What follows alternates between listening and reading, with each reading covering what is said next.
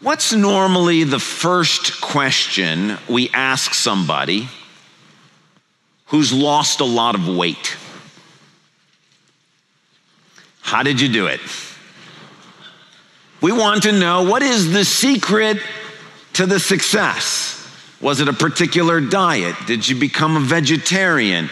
Uh, have you started training for the riverbank run? Are you eating smaller portion size? We want to know what's the formula you followed that led to success. Or if you come across a parent who's able to get their kids to go to bed at night with no struggle. What's the question we want to ask them?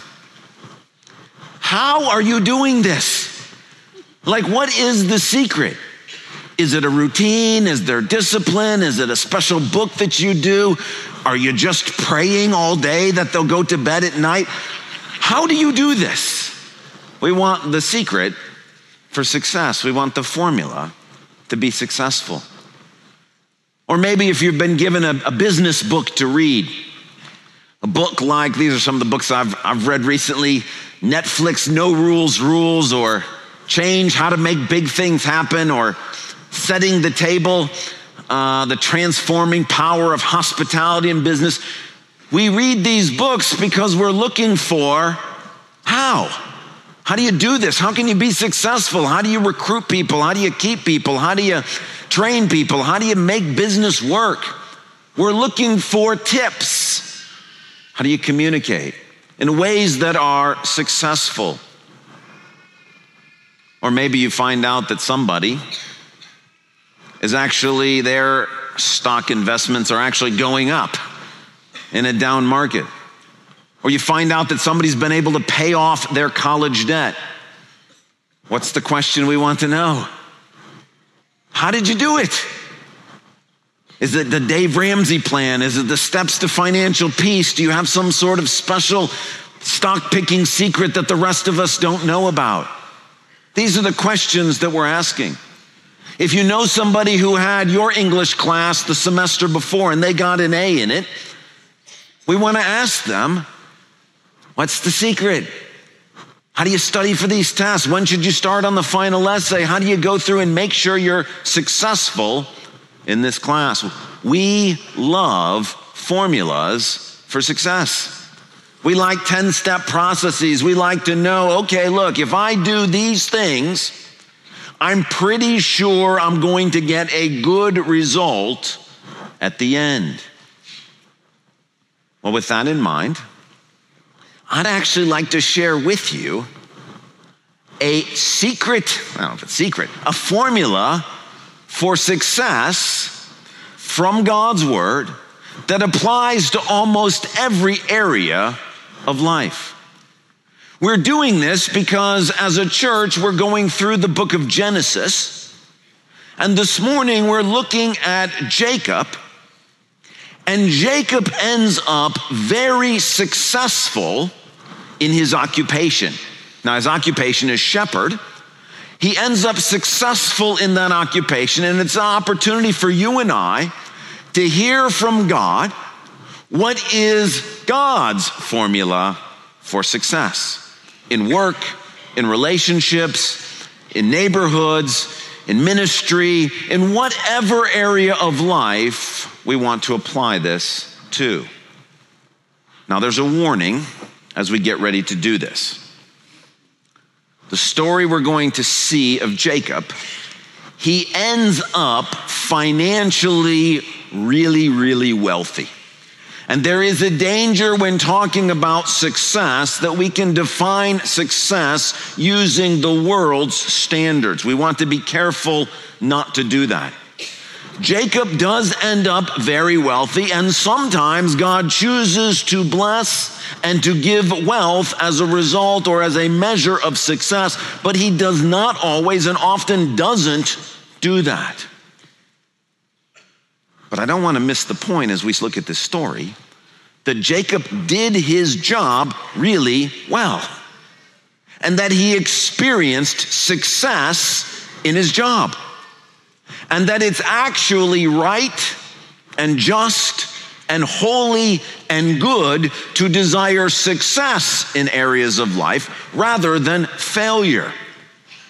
As long as we understand that if God is making us successful, that doesn't mean we get straight A's. It doesn't mean we're the most popular kid in school. It doesn't mean that we never have financial troubles. It doesn't mean that our business never goes bankrupt.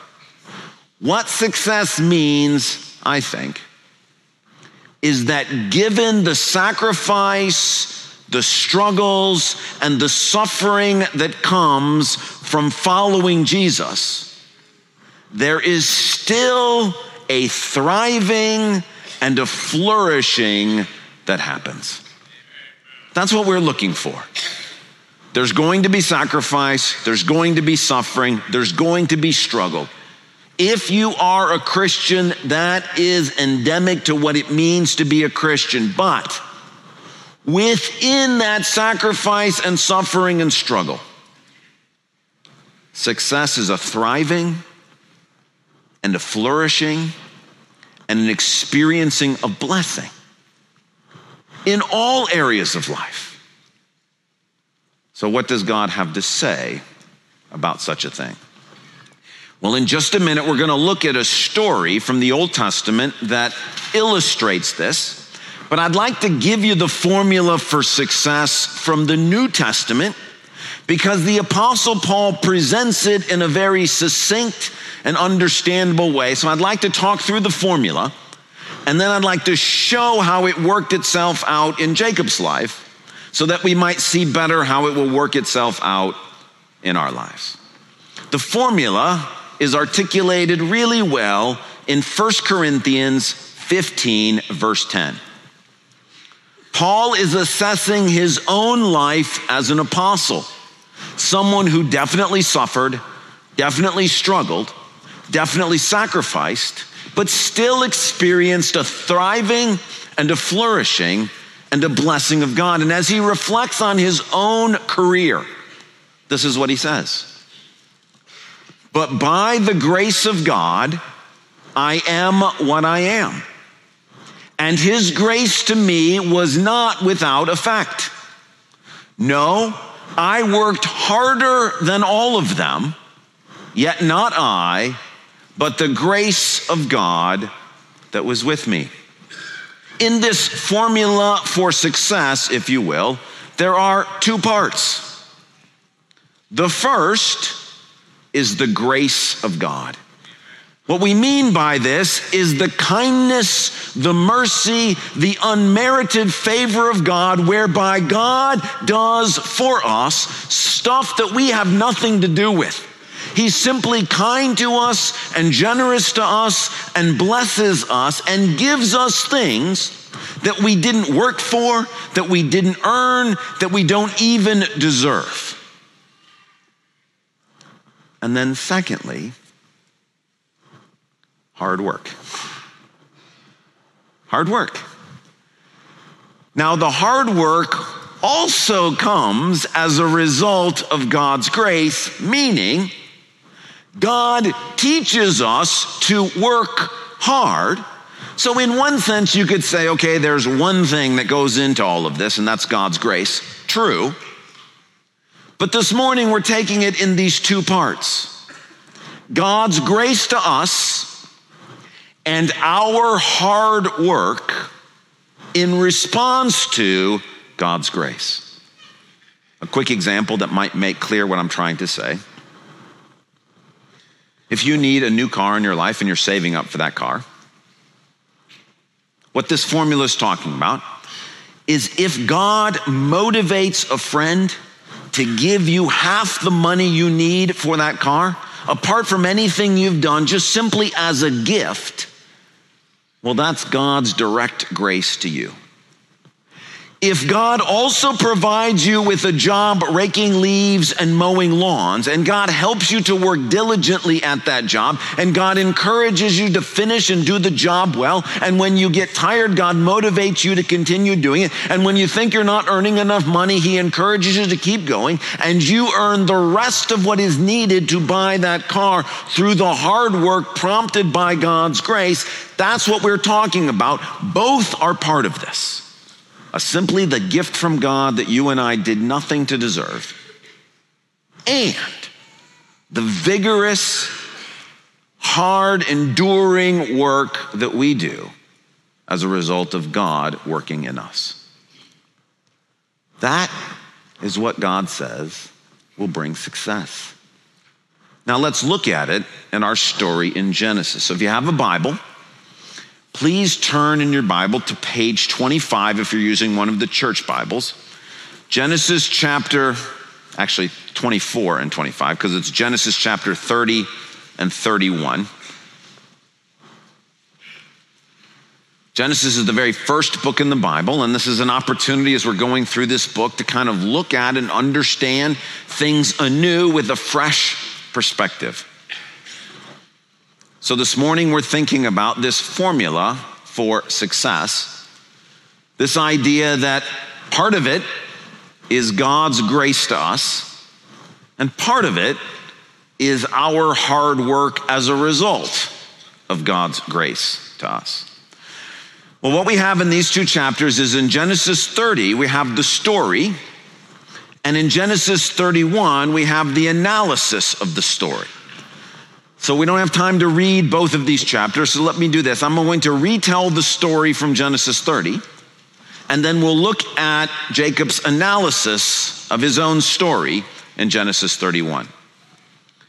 Where we are in the story in Genesis 30 is that Jacob has been working for his uncle Laban for 14 years for the right to be able to marry Laban's daughters. During this time that he's been working, Jacob has not been getting any wages.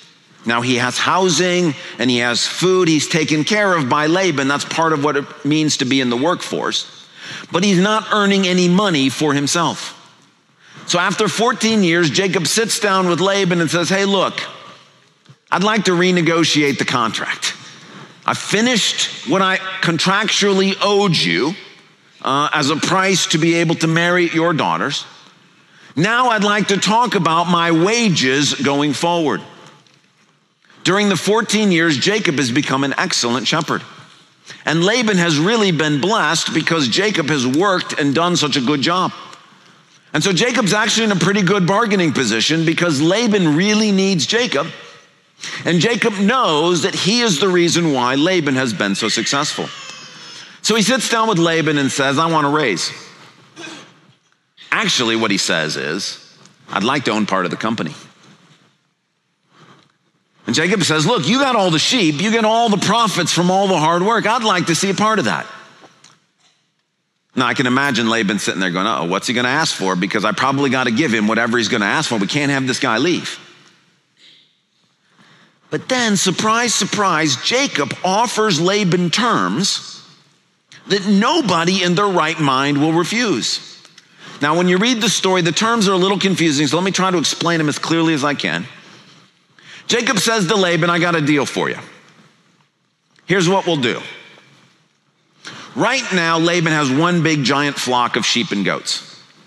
Jacob says, I'll go through the flock and I'll take out all the sheep that are speckled or, or spotted or uh, uh, dark or anything that might not be considered pristine. We'll take all of those speckled and spotted sheep and goats out, and those will be your sheep and goats. And all of the sheep that are left, those sort of white, pristine, beautiful sheep, those will also be your sheep and goats.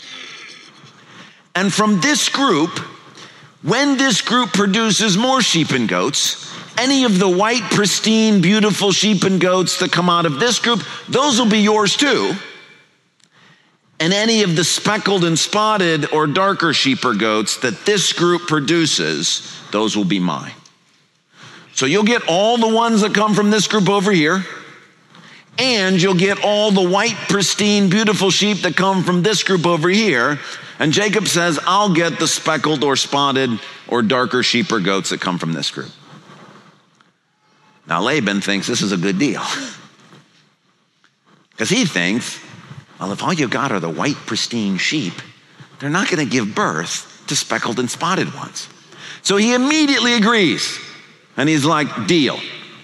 Now, Laban is a deceiver. And when you get a deceiver, they don't trust anybody because they're always tricking everybody. And so Laban doesn't wait for Jacob to go through the flocks, Laban does it.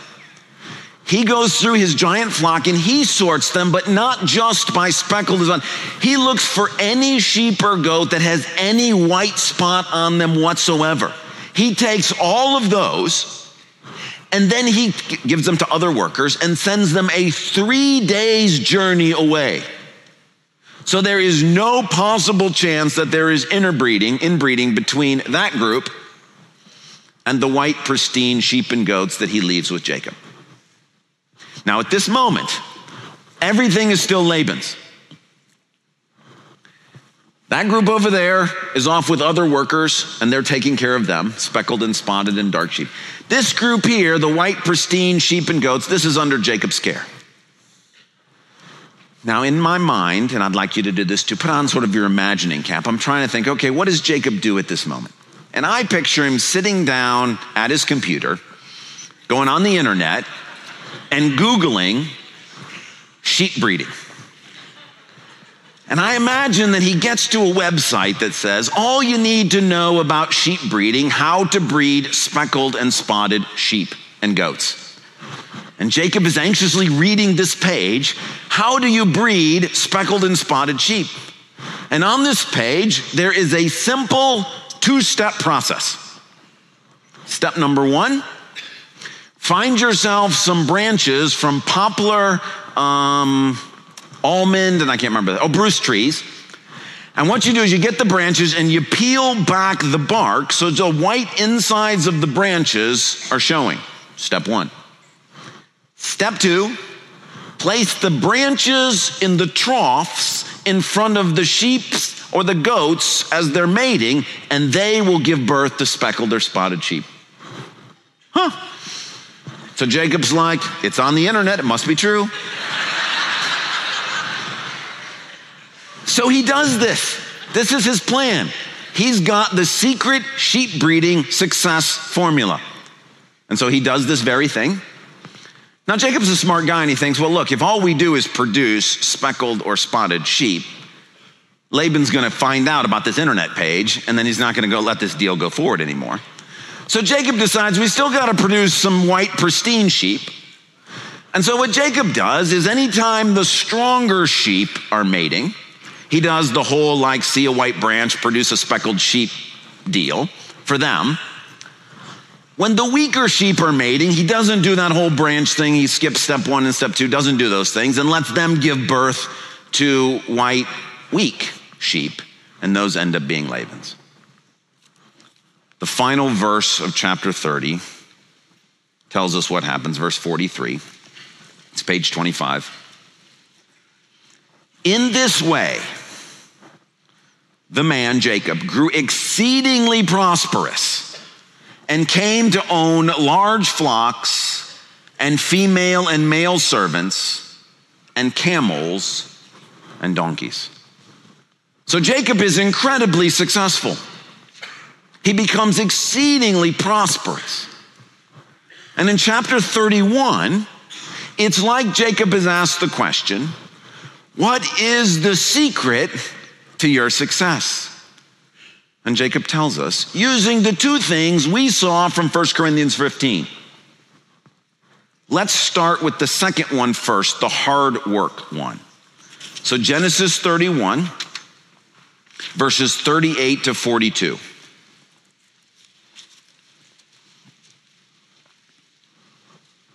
Here, Jacob's in an argument with Laban about how successful Jacob has been. And Jacob says, You want to know why I was successful? Here's part of it I have been with you for 20 years now. Your sheep and goats have not miscarried, nor have I eaten rams from your flocks.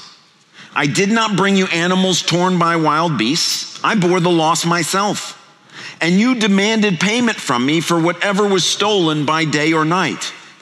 This was my situation.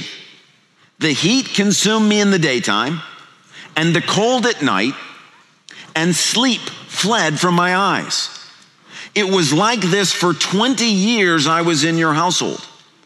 I worked for you 14 years for your two daughters and six years for your flocks, and you changed my wages 10 times. If the God of my father, the God of Abraham, and the fear of Isaac had not been with me, you would have surely sent me away empty handed, but God has seen my hardship and the toil of my hands. And last night he rebuked you. Jacob has worked incredibly hard at being a shepherd. He has toiled night and day. We talked a couple of weeks ago. The job of shepherd is not an easy job, it is an all consuming job. And Jacob went after it full bore. This is what Paul's talking about in 1 Corinthians 15. He's like, I worked harder than everybody else. The secret to success, a big portion of that is how hard are you willing to work? And Jacob works hard. Now, when we say work hard, we don't just mean work vigorously, that's certainly part of it.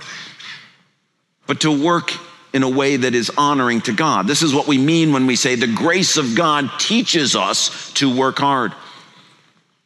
Titus 2, verse 12 says it this way God's grace teaches us to say no to ungodliness and worldly passions and to live self controlled, upright, and godly lives in this present age.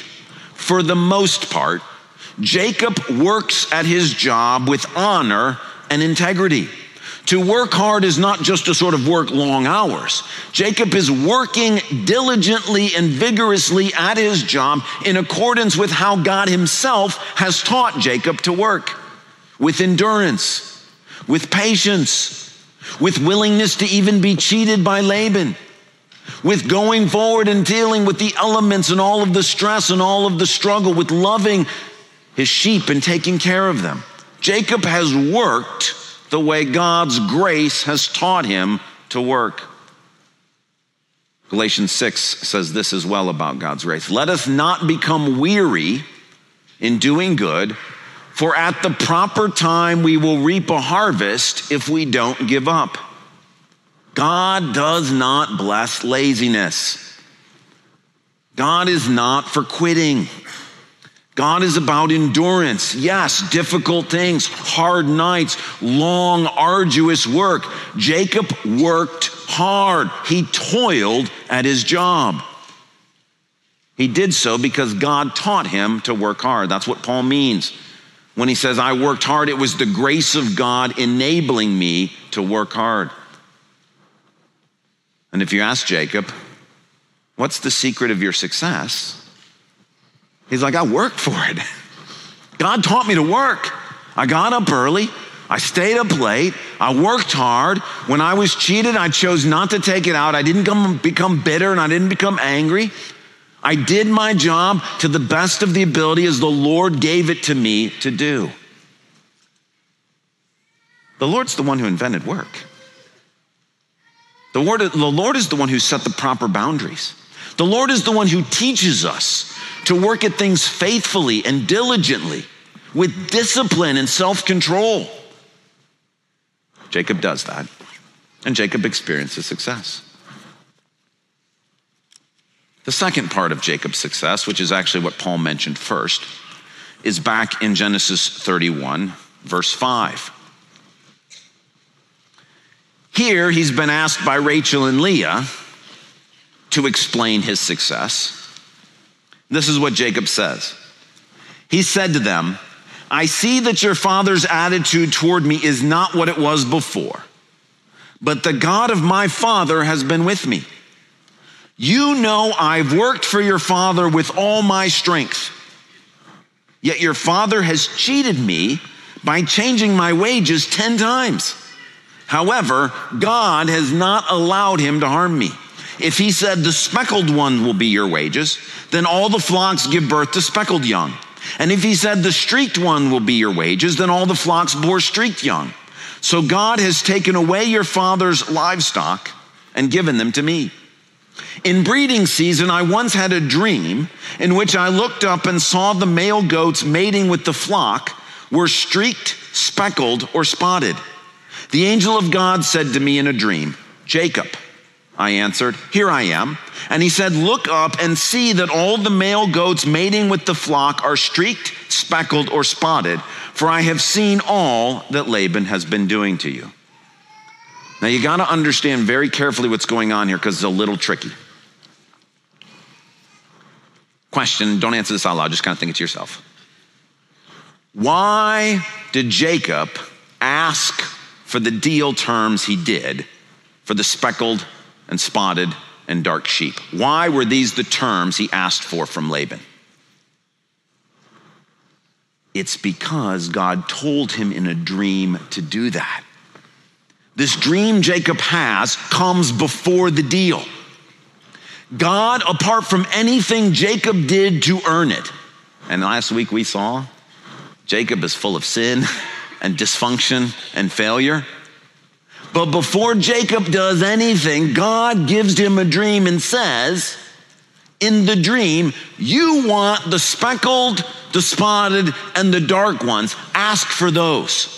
So when Jacob goes into the negotiations, this is why he goes for the speckled and the streaked and the dark sheep and goats.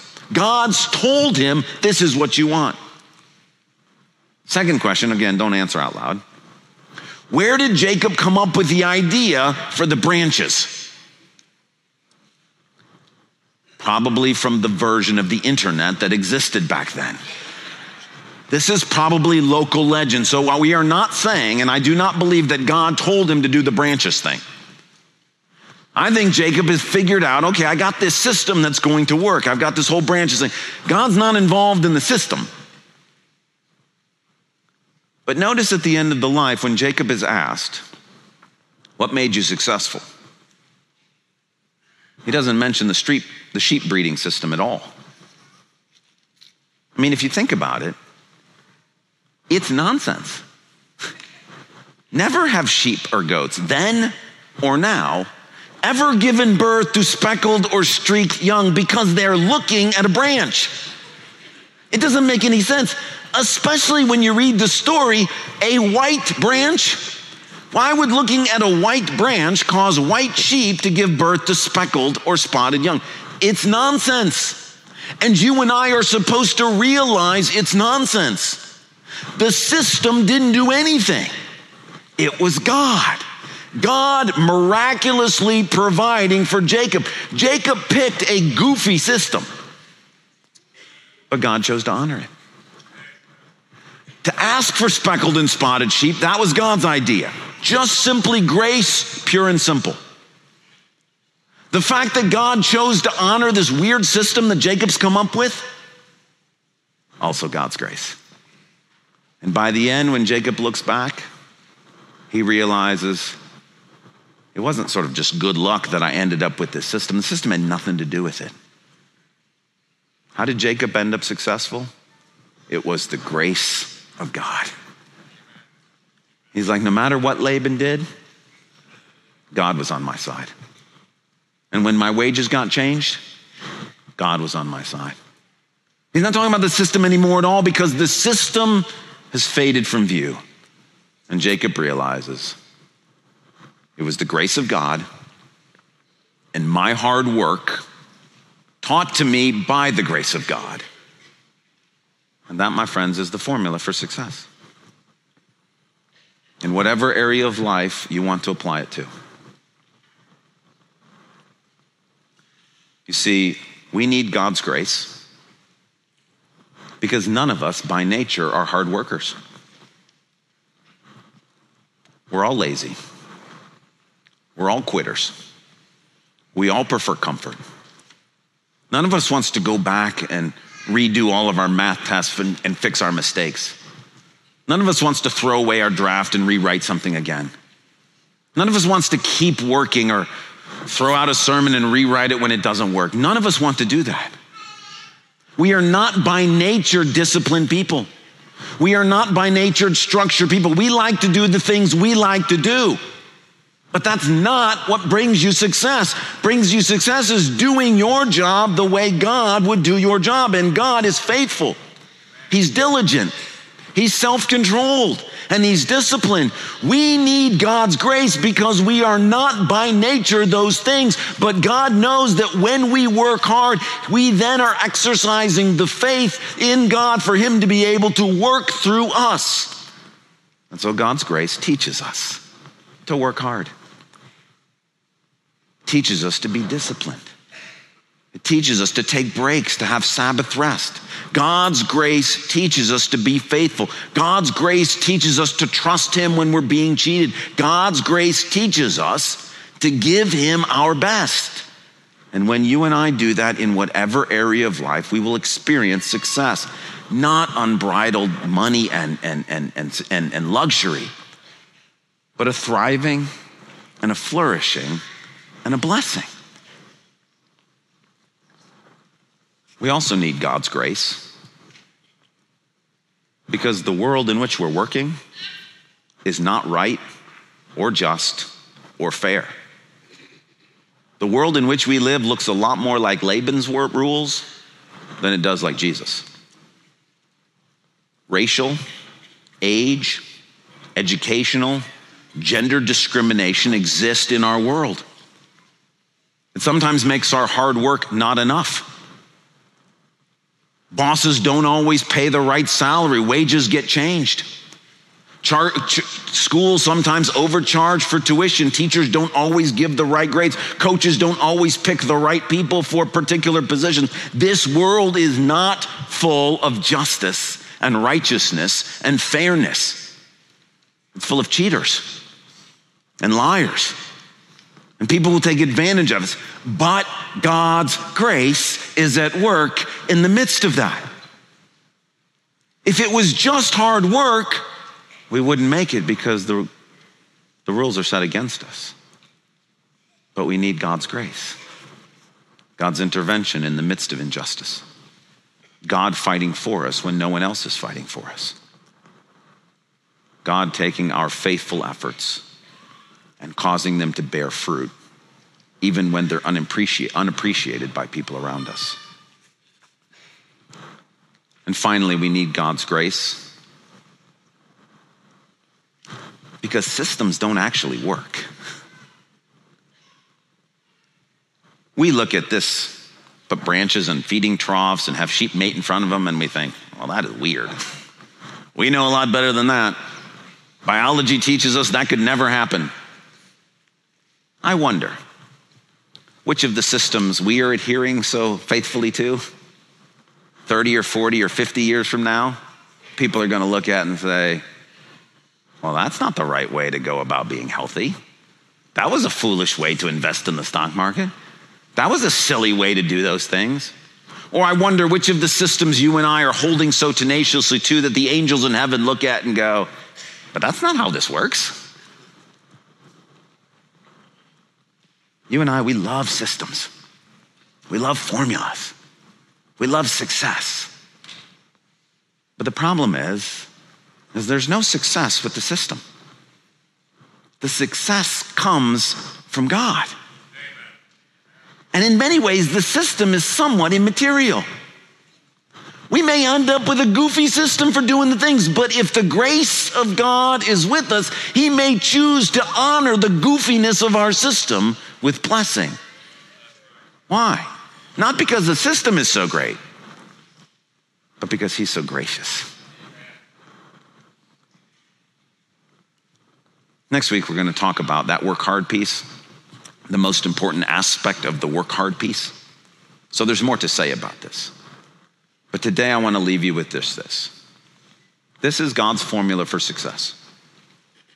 You can apply it at school, work, volunteerism, relationships, whatever area you can think of. This is God's formula. The grace of God and our hard work taught to us by the grace of God. And if you and I would take our eyes off trying to find the magic formula, trying to figure out if you do these four magic things, hop around and turn around, the kids go right to sleep. If we stop thinking, okay, you eat this and don't eat that and do this and don't do that, then you'll be perfectly healthy and never have any problems. If we stop trying to think, okay, well, sell when the, the stock gets here and do this when it gets there and make sure your budget looks like this and only have this and that. I'm not saying it's bad to do those kinds of things, but it's so easy to put your faith in that. Success comes because God is a gracious, generous, kind God who loves you and gives you and I stuff we don't deserve.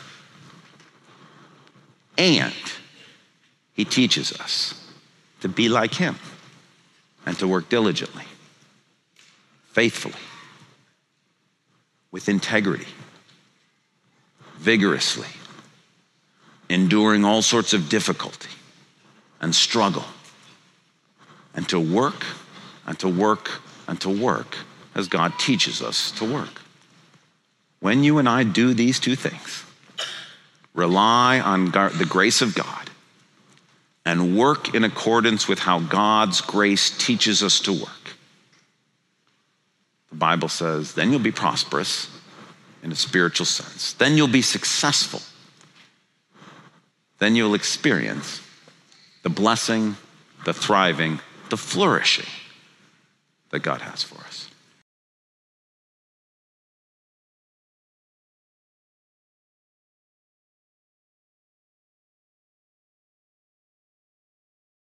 Thank you so much for joining us for this podcast from Calvary Church. We hope this message has brought the light and hope of God's presence into your life, refreshing your soul for the journey the Lord has you on. If you have a spiritual need or would like to connect further with the work God is doing through Calvary Church, seek us out online at calvarygr.org. On our website, you can also find an archive of previous messages from this series. Thanks for listening.